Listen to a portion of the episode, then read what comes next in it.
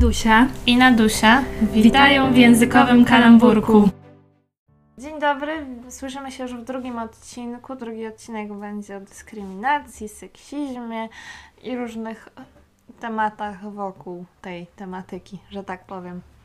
Na początek zaczniemy sobie od małej definicji słowa ideologia, dlatego że ostatnio u nas w kraju niestety jest dość często powtarzane, jeśli chodzi o orientacje seksualne.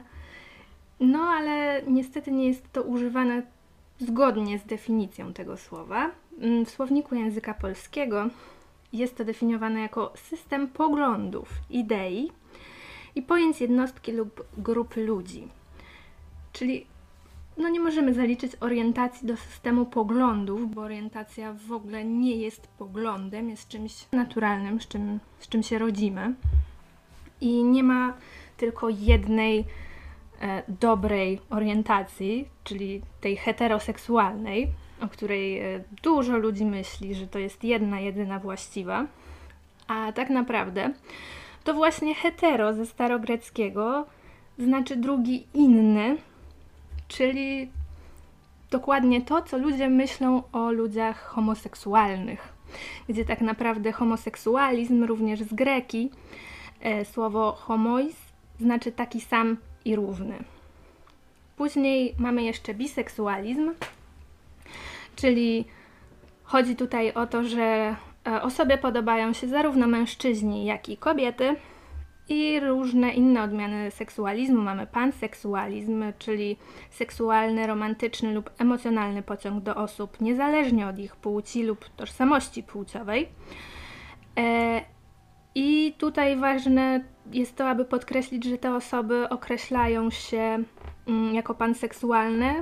Podkreślają, że ich działania nie odejmują takich rzeczy jak pedofilia, zoofilia czy nekrofilia, a jedynie zgodne zachowania seksualne między dorosłymi.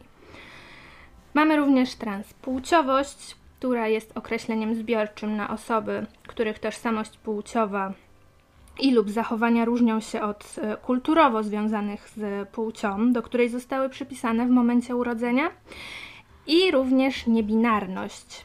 Mm, osoby takie mogą identyfikować się jako osoby o dwóch lub więcej tożsamościach płciowych, Y, lub takie, które nie mają jej w ogóle.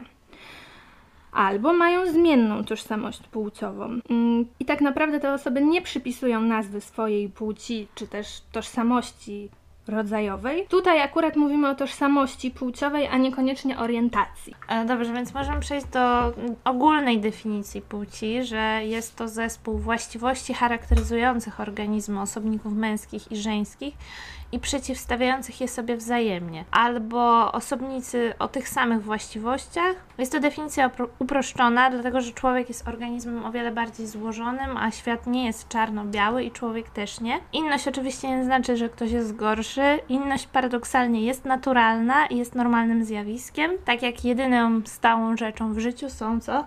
Zmiany. I śmierć. Tak, i śmierć i podatki, ale to już, to już zajechało Konfederacją, to może, może lepiej nie. Tak, i wracając do tego tematu płci, należy jeszcze zaznaczyć, że e, to, co wszystko, to, co powiedziała Ada, jest bardzo płynne, że nie możemy jakby dokładnie określić e, takich orientacji jak biseksualizm, panseksualizm, e, między innymi jeszcze omniseksualizm, skolioseksualizm, bo tych definicji jest naprawdę mnóstwo, mnóstwo, a wiadomo, że seksualność też jest w pewien sposób płynna i może zmieniać się czy z wiekiem, czy z odkrywaniem swojej tożsamości seksualnej i płciowej. Tak, ale pamiętajmy też, że nie możemy takich ludzi wszystkich wrzucać do jednego worka i nazywać ich jedynie homosiami i pedałami, bo to najczęściej używane określenia.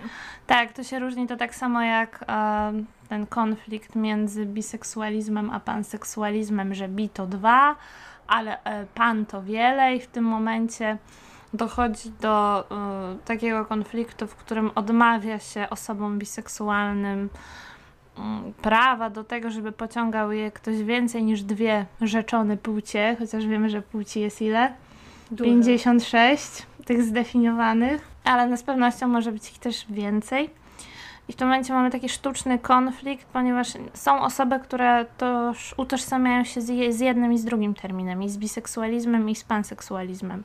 Jednocześnie są takie, które twierdzą, że są biseksualne lub panseksualne, bo na przykład ten drugi termin, jak to mówi nasza ulubiona koleżanka Adriana N., zależy jak leży i wtedy po prostu, no zależy jak leży, proszę Państwa. I co ważne, to właśnie żadna orientacja czy żadna tożsamość płciowa nie może być nazywana ideologią. Prędzej ideologią możemy nazwać na przykład homofobię, dlatego że to jest pewien e, rodzaj światopoglądu, gdzie po prostu kogoś nie lubimy o tej odmiennej orientacji.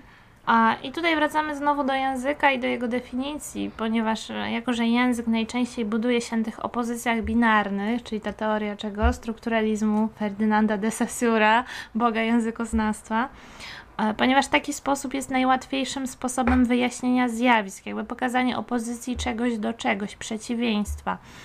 O, opozycje binarne spotykamy już u strukturalistów, Lang, was Parol, czyli język i mowa. I system języka i lub myśli, za pomocą którego teoretyczne te dwa przeciwieństwa są ściśle określone i przeciwstawione sobie, na przykład opozycja my kontra oni.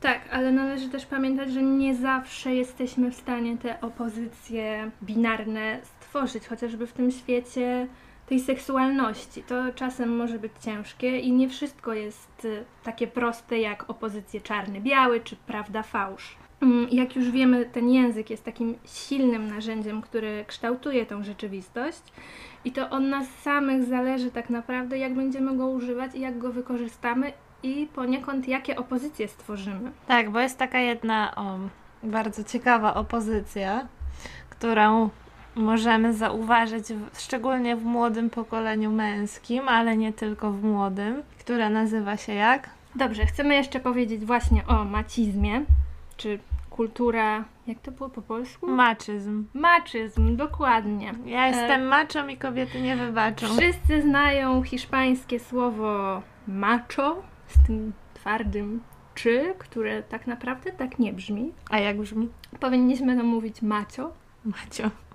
Tak, ale brzmi to śmiesznie, ponieważ u nas przyjęło tak. się, że mówimy to jako macho. No bo to czy jest takie twarde, tak jak no. ten facet, ten macho, on jest taki twardy i to, to jest właśnie to, jak język kształtuje postrzeganie naszego świata. No właśnie. I uwaga, to oczywiście pochodzi z hiszpańskiego i jest to bardzo silnie zakorzenione w języku i oznacza po prostu samiec albo silne poczucie męskiej dumy czy przesadnej męskości, ale w przenośnym znaczeniu, to będzie taka ciekawostka, oznacza durnia lub głupca. I kiedyś w krajach hiszpańskojęzycznych słowo macho kojarzone było z ideałem tej roli społecznej, jaką ci mężczyźni mieli odgrywać. I właśnie od tych macho w tej kulturze hiszpańskojęzycznej okazuje się, oczekuje się, że będą to odważni, silni mężczyźni, ale też mądrzy i tacy, którzy potrafią dowodzić.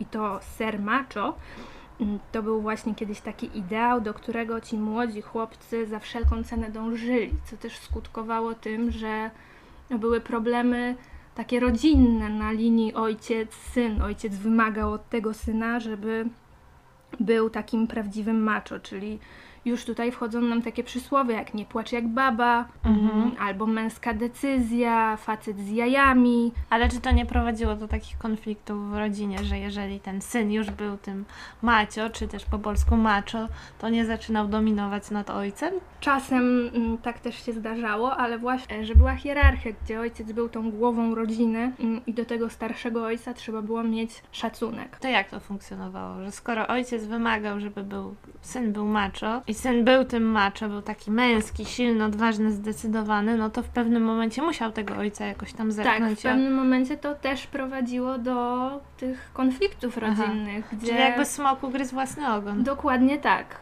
Gdzie po prostu to macho było aż tak przewyższone, że znowu prowadziło do jakichś konfliktów, gdzie znowu nie można było się dogadać. Teraz tak naprawdę w Hiszpanii już aż tak tego się nie spotyka. Oczywiście to jest gdzieś tam jako bardzo mocno zakorzenione i w kulturze i w języku, ale to macho teraz ma trochę inny wydźwięk.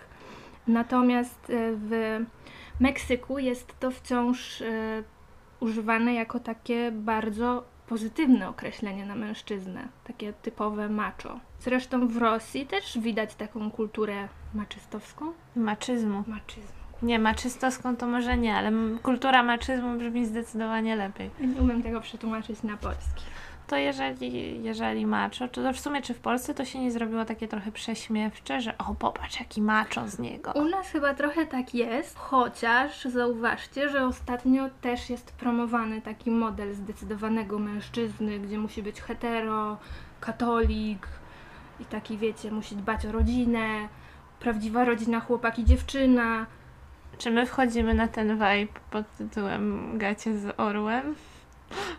Trochę tak, ponieważ wydaje mi się, że właśnie tacy ludzie mm, raczej mają o sobie to zdanie, że są takimi macho. Mhm. No dobra. No, Że no w sumie racja. prawdziwymi W mężczyznami. sumie racja, oni idą, jak to mówią, z marszu na marsz wzięli, No jak właśnie, to podsiadło że- gdzieś tam śpiewa, chociaż on myślał o innym marszu, a my to mówimy o tym marszu patriotycznym i oni wtedy pokazują, że są silni, na przykład demolują Empik. Tak, ale oni w życiu nie nazwaliby się macho takim, bo to jest zbyt obce słowo. Oni by się nazwali prawdziwymi Polakami Albo prawdziwym mężczyzną. też. Czyli prawdziwy mężczyzna to macho, czy nie? Według tej definicji to tak. Ale tak naprawdę to Ale nie tak wiemy o co chodzi. Musimy pozwolić chłopcom też płakać. Jeżeli chcą wybrać kolor różowy, to pozwólmy im na to, to jest tylko głupi kolor. Tak, to jest tylko głupi kolor i to tak jak Taco Hemingway śpiewał w BDS-a, że chłopaki też płaczą, chłopaki niech Dokładnie. wiedzą, że wolno im czuć. Brzydkie słowo, kultura macho. Nie możemy wymagać od mężczyzn tylko tego, żeby byli zawsze silni, zawsze odważni i żeby zawsze o nas dbali, o kobiety albo w ogóle o rodzinę. Tak, kobiety i osoby niebinarne też mogą być odważne. Dokładnie tak. A jako ciekawostkę od słowa macho hiszpańskiego pochodzi e, czasownik maciakar, który znaczy miażdżyć lub unicestwiać. Są to słowa raczej nacechowane negatywnie, kojarzące się na przykład z wojną, ale od słowa maczyzm i macho pochodzi też słowo maciakarsyla, które znaczy po prostu masturbować się. Czyli wszystko jest ze sobą jakoś połączone Wszystko jest ze sobą powiązane poprzez co? Słowa. poprzez język, dlatego szukajcie tych ukrytych struktur, bo to może być naprawdę ciekawe.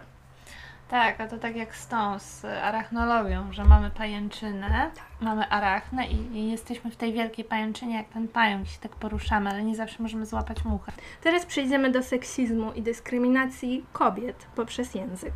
Ale też osób niebinarnych, bo nie mamy w języku polskim zbyt wiele form nijakich, chociażby na określenie zawodów, chociaż ja ostatnio zaproponowałam mojej koleżance, że po co w ogóle nam jakieś tam formy męskie, żeńskie, zróbmy wszystko z końcówką o, dla każdego. Byłoby to cudowne rozwiązanie. Lekarzo, co tam jeszcze, nauczycielo. Bardzo ładne. Ale tutaj znowu Wam powiem taką ciekawostkę, że w języku hiszpańskim nie ma w ogóle rodzaju nijakiego. Wszystko jest albo kobietą, albo mężczyzną. I nastąpił problem.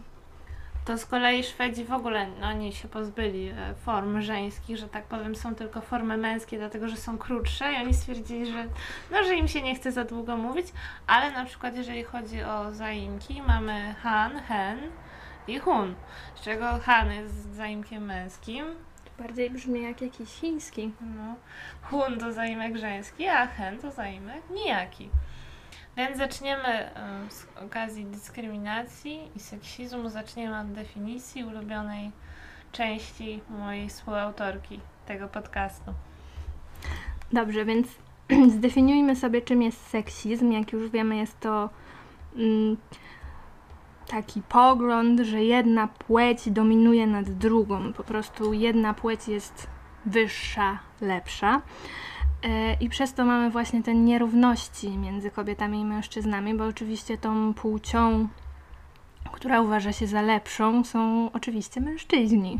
Możemy tutaj e, zaznaczyć, że może to dotyczyć wymiaru biologicznego, moralnego lub intelektualnego, czyli pod względem, że Jestem silniejszy, bo jestem mężczyzną, ma więcej testosteronu. Jestem bardziej moralny, bo jestem mężczyzną, a mężczyźni coś tam w historii i tak dalej, i tak dalej. Albo, że nie wiem, jak to było, aha, różnice w budowie mózgu, tak, że mózg większy, mózg mniejszy, mózg większy to oczywiście mózg męski. I w ten sposób niektórzy mężczyźni, chociaż bardziej określiłabym ich samcami, twierdzą, że oni są mądrzejsi tutaj. Tylko dlatego, że są mężczyznami i mają większy mózg. No i najczęściej to pojęcie stosujemy w, przy postrzeganiu kobiet ze względu na ich płeć, czyli nie wiem, jeździ jak baba. Albo co tam Albo jeszcze jest. płacze jak baba. Tak, płacze jak baba, albo parkuje. jak- Nie umie parkować, na pewno Tak, kobieta. Nie umie jeździć. Tak, To. to było, że jeździć jak baba. A, sorry. Chociaż, chociaż myślę, że tutaj mm, statystyki nieumiejętności jeżdżenia rozkładają się porówno. Jak sądzisz? To zależy od, od samochodu. Tak. Od BMW na przykład. Tak, no bo jeżeli ktoś ma BMW albo Audi, no to wiadomo, że on na czerwonym co? No może po prostu. Może z lewego pasa w prawo, dlaczego nie? W jednokierunkową też może. Może być oczywiście seksizm wobec mężczyzn, też się zdarza, ale jest zdecydowanie rzadszy w skali globalnej, ale to nie tak, że my go wykluczamy, bo my wiemy, że on istnieje. Seksizm ma charakter oceniający. On ocenia po prostu to, na wszystkie nasze działania ze względu i przez pryzmat, kontekst naszej płci. Jakby nie ocenia nas jako ludzi, jako osób, naszych zdolności intelektualnych, fizycznych, tylko różnicuje nas pod względem tego, czy jesteśmy kobietą, czy mężczyzną. Tak, i to też się dzieje poprzez właśnie taką typową definicję tej kobiecości i męskości. Jakby nie ma nic pomiędzy, to jest właśnie ta opozycja binarna też. Tak, czyli wracamy w sumie do początku, do tego, że jeżeli język zdefiniował naszą płeć w jakiś sposób, mamy zaimki, mamy jakieś tam formy w językach fleksyjnych, na przykład w angielskim tego nie ma.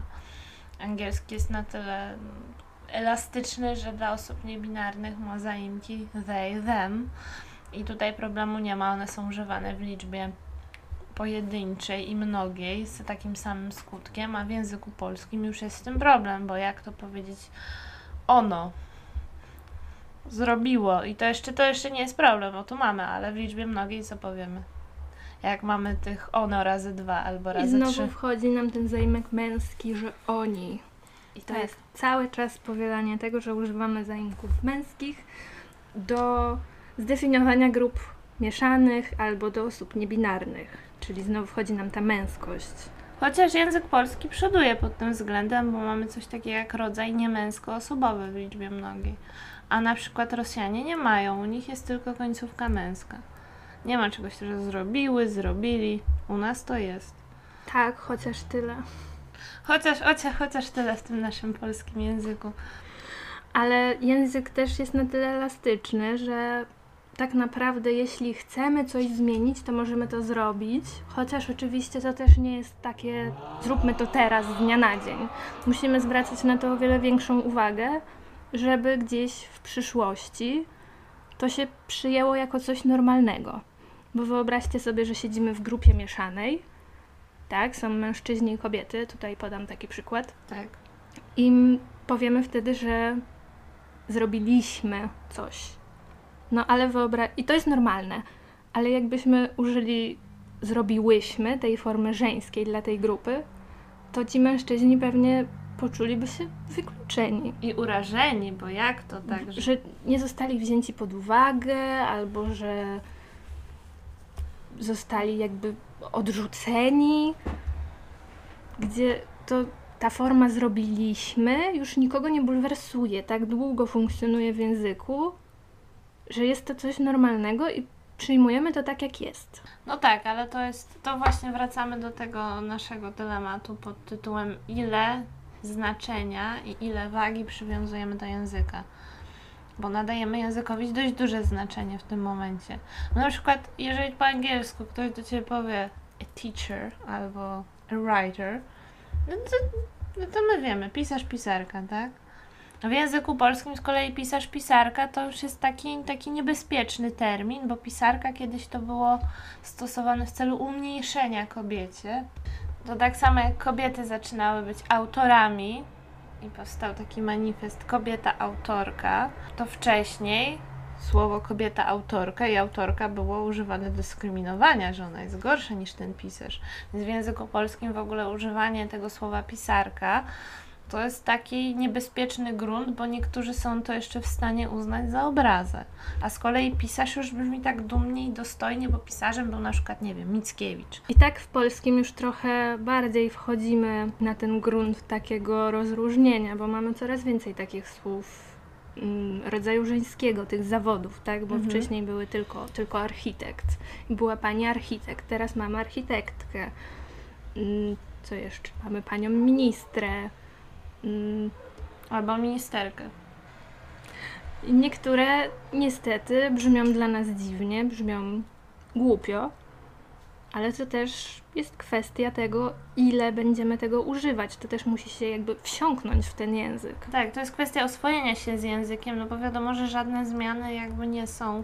I to też jest taka gwałtowna zmiana, bo ona jest wymuszona. Ona jest, no można powiedzieć, że sztuczna pod tym względem, że nie uformuje się naturalnie w obecnym społeczeństwie, więc ta strona żeńska musi trochę, że tak powiem, być brutalna w tym momencie i się wedrzeć w ten język, więc najprawdopodobniej dlatego my odczuwamy taki dyskomfort używając feminatywu, przynajmniej część z naszego społeczeństwa.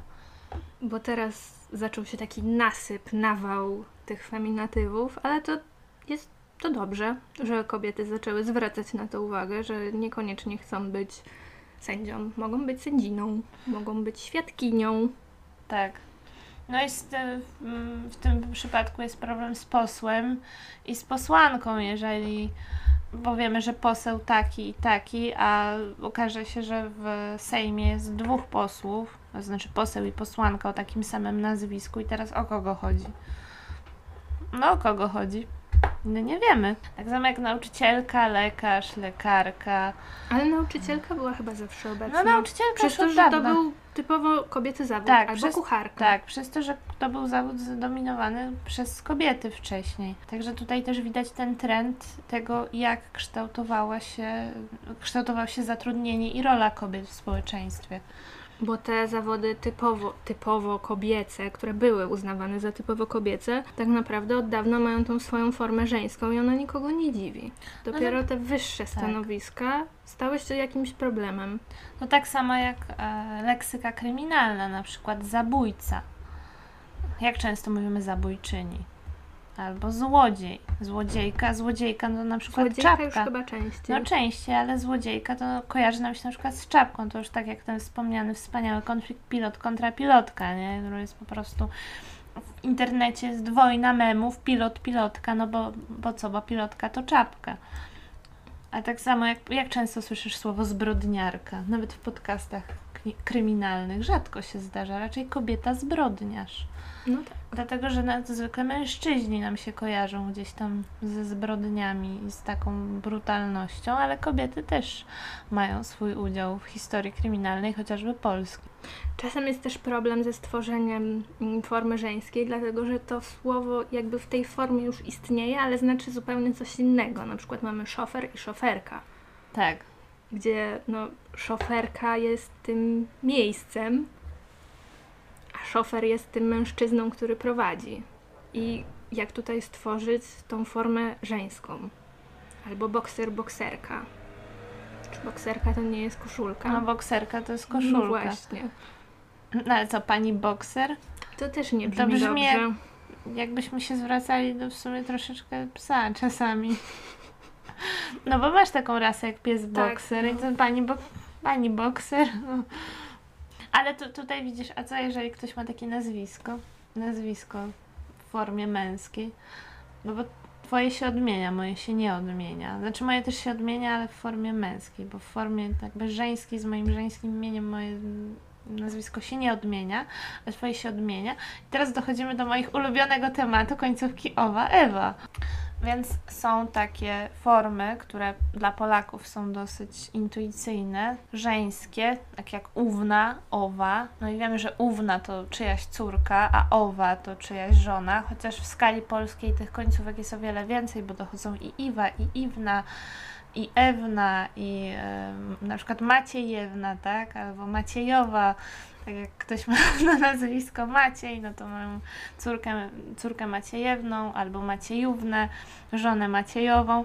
Ale jest taka ciekawa książka Zbigniewa Nienackiego. Ona się nazywa e, Raz w roku w Skirławkach. To jest ten sam autor od Pana Samochodzika. Wszyscy znamy Pana Samochodzika i na przykład Templariuszy.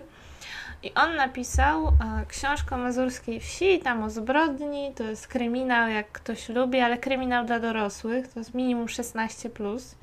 Tutaj takie małe ostrzeżenie wiekowe. I tam właśnie pojawia się taki problem tłumaczeniowy, gdyż książka została przetłumaczona na rosyjski, no i e, w rosyjskim e, tłumaczeniu z tymi końcówkami był totalny chaos z powodu tego, że pani tłumacz, czy też tłumaczka, używała naprzemiennie końcówki owa z na przykład pani Miller, czyli jak mieliśmy, e, tłumaczyła po prostu wszystko dosłownie, tak? Robiła taką transkrypcję w sobie. Tak? Co to jest transkrypcja? Chcesz powiedzieć, co to jest transkrypcja? Nie, może na, w jakimś innym odcinku. Dobrze, w innym odcinku powiemy, co to jest transkrypcja i opowiemy o rodzajach tłumaczeń o technikach tłumaczeniowych, ale transkrypcja polega na tym, że po prostu przenosimy nazwisko, czy też nazwę własną, czy słowo, którego nie ma w języku, na który tłumaczymy, litera po literze, tak jak ona brzmi. I tu w tym przypadku, jeżeli mamy łacinę i cyrylicę, no to zawsze będzie to transkrypcja. Transliteracja w przypadku, gdy alfabet mamy taki sam. No i była sobie raz pani Miller, raz była sobie pani Millerowa, raz była sobie po prostu Millerowa. Podejrzewam, że ten rosyjski czytelnik już myślał w tym momencie, że chodzi o trzy postacie, a nie o jedną. A w języku polskim jest to dla nas bardzo naturalne, bo jeżeli my powiemy o kimś, kto we wsi, zwłaszcza we wsi i na wsi to jest dosyć takie jeszcze spotykane, że na przykład daj mi jakieś nazwisko. Solejuk? Jak Z ma- rancza? Tak, mamy Solejuk, no to wiemy, że Solejukowa to będzie jego żona, a Solejukówna no to będzie jego córka i tutaj jest wszystko jasne, ale dla obcokrajowca już robi się problem. A z kolei Czesi, chcesz powiedzieć o Czechach? Wiem, że chcesz powiedzieć o Czechach. Czesi dodają końcówkę owa do nazwisk kobiecych. Tych takich. Tak, do nazwisk kobiet. A czy to do wszystkich, czy tylko do tych takich nieodmiennych, jakby u nas? A właśnie nie wiem, musiałybyśmy to sprawdzić. Ale wiem, że czasami po prostu jak jedziesz do Czech, to już zawsze będziesz miała końcówkę owa i nieważne, że wolisz używać zwykłej formy swojego nazwiska. Są też w niektórych językach jest taki problem, że te nazwiska są nieodmienne, więc trzeba użyć tego pan, pani, żeby się w ogóle zorientować o kogo chodzi. Na przykład no, w angielskim Tak. nie, nie poznasz po samym nazwisku o kogo chodzi, w hiszpańskim zresztą też nie. Mhm. Nie no, wiesz, no, no w polskim też mamy z Harrym Potterem, o Harrym Potterze. No Z- tak, ale my chyba lubimy bardzo wszystko spolszczać i odmieniać. Ale już na przykład z McGonagall Minerva się nie odmienia, jakkolwiek to brzmi. Albo Hermiona. Hermiona Granger z Hermioną Granger. O Hermionie Granger. Dziwnie by brzmiała ta odmiana. No ale to, tak, to jest tak, to jest właśnie to, że... Z Grangerą, z Grangerową. O właśnie, i mamy znowu to owa. Tak. Ale no co, Wesley, Wesleyowa i Wesleyówna. A czasami to już, to już jest głupia uwaga, ale czasami jak są fanfiction albo jakieś fanowe opisy, fanowskie opisy na Instagramie, no to mamy, że na przykład nie Ginny Wesley, tylko Wesleyówna. Ale to też już jest spolszczone. Tak, to jest mocno spolszczone, ale widzisz, że ta nasza kultura językowa gdzieś tam wchodzi w te nazwiska i w te formy. Tak, tylko że u nas każdy by wiedział już o co chodzi. Tak, a tam nie. A tam nie mają pojęcia, że w ogóle można zrobić coś takiego. No dobra, to ja Ci teraz zadam pytanie. O nie. Ale pytanie będzie takie, czy uważasz, że te formy owa, uwna są dyskryminujące, czy raczej podkreślające tą kobiecość? Wydaje mi się, że dyskryminujące, dlatego że zawsze są brane od mężczyzny. Ta forma jest od mężczyzny i to wygląda jakby ta córka i ta żona do tego mężczyzny należały. No właśnie, i tak chyba trochę było kiedyś, tak w tym XVI, XVII Ale kiedyś wieku. też tak było, że kobieta była własnością najpierw ojca, później e, męża. Także to z tego mogło się wywodzić. Chociaż to, to już chyba zanika.